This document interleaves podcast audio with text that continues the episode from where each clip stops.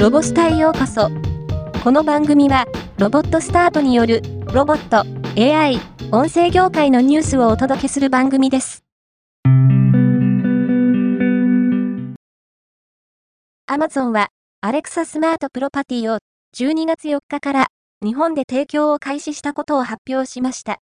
Alexa スマートプロパティは、パーソナル AI アシスタントの Alexa を日本で初めてビジネス向けに提供するサービスで、これを活用することで、高齢者施設やホテル、マンションなどのビジネスや、地方自治体などの公的サービスで利用することができるようになります。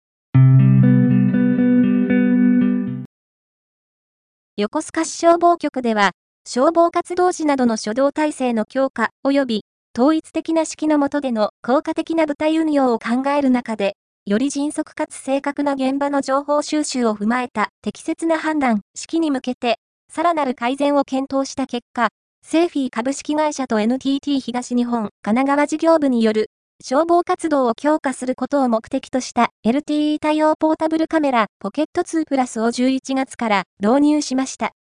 また、10月29日に実施された令和5年度横須賀市総合防災訓練では、HDMI 出力対応ルータ、セーフィーコネクトを試験導入し、高機能ドローンによる漂流者の捜索などの実動訓練への協力も行っています。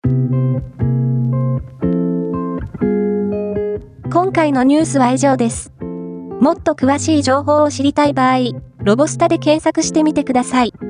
ではまたお会いしましょう。